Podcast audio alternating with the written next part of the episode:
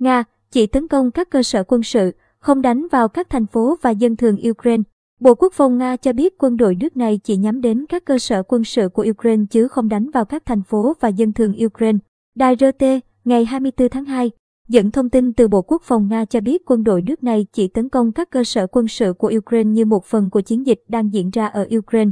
Theo đó, các vũ khí được sử dụng để chống lại cơ sở hạ tầng quân sự, địa điểm phòng không, sân bay quân sự và máy bay, theo hãng tin Novosti. Nga khẳng định sẽ không tấn công các thành phố của Ukraine. Thông báo cũng cho biết dân thường Ukraine không bị đe dọa. Tổng thống Ukraine Volodymyr Zelensky xác nhận rằng các địa điểm quân sự của Ukraine đang bị tấn công. Phát biểu trong một video trên trang cá nhân, ông đã ban bố thiết quân luật trên toàn đất nước. Ông kêu gọi người dân Ukraine bình tĩnh và tốt nhất là không rời khỏi nhà. Ông nói Ukraine mạnh mẽ và sẽ đánh bại bất cứ ai.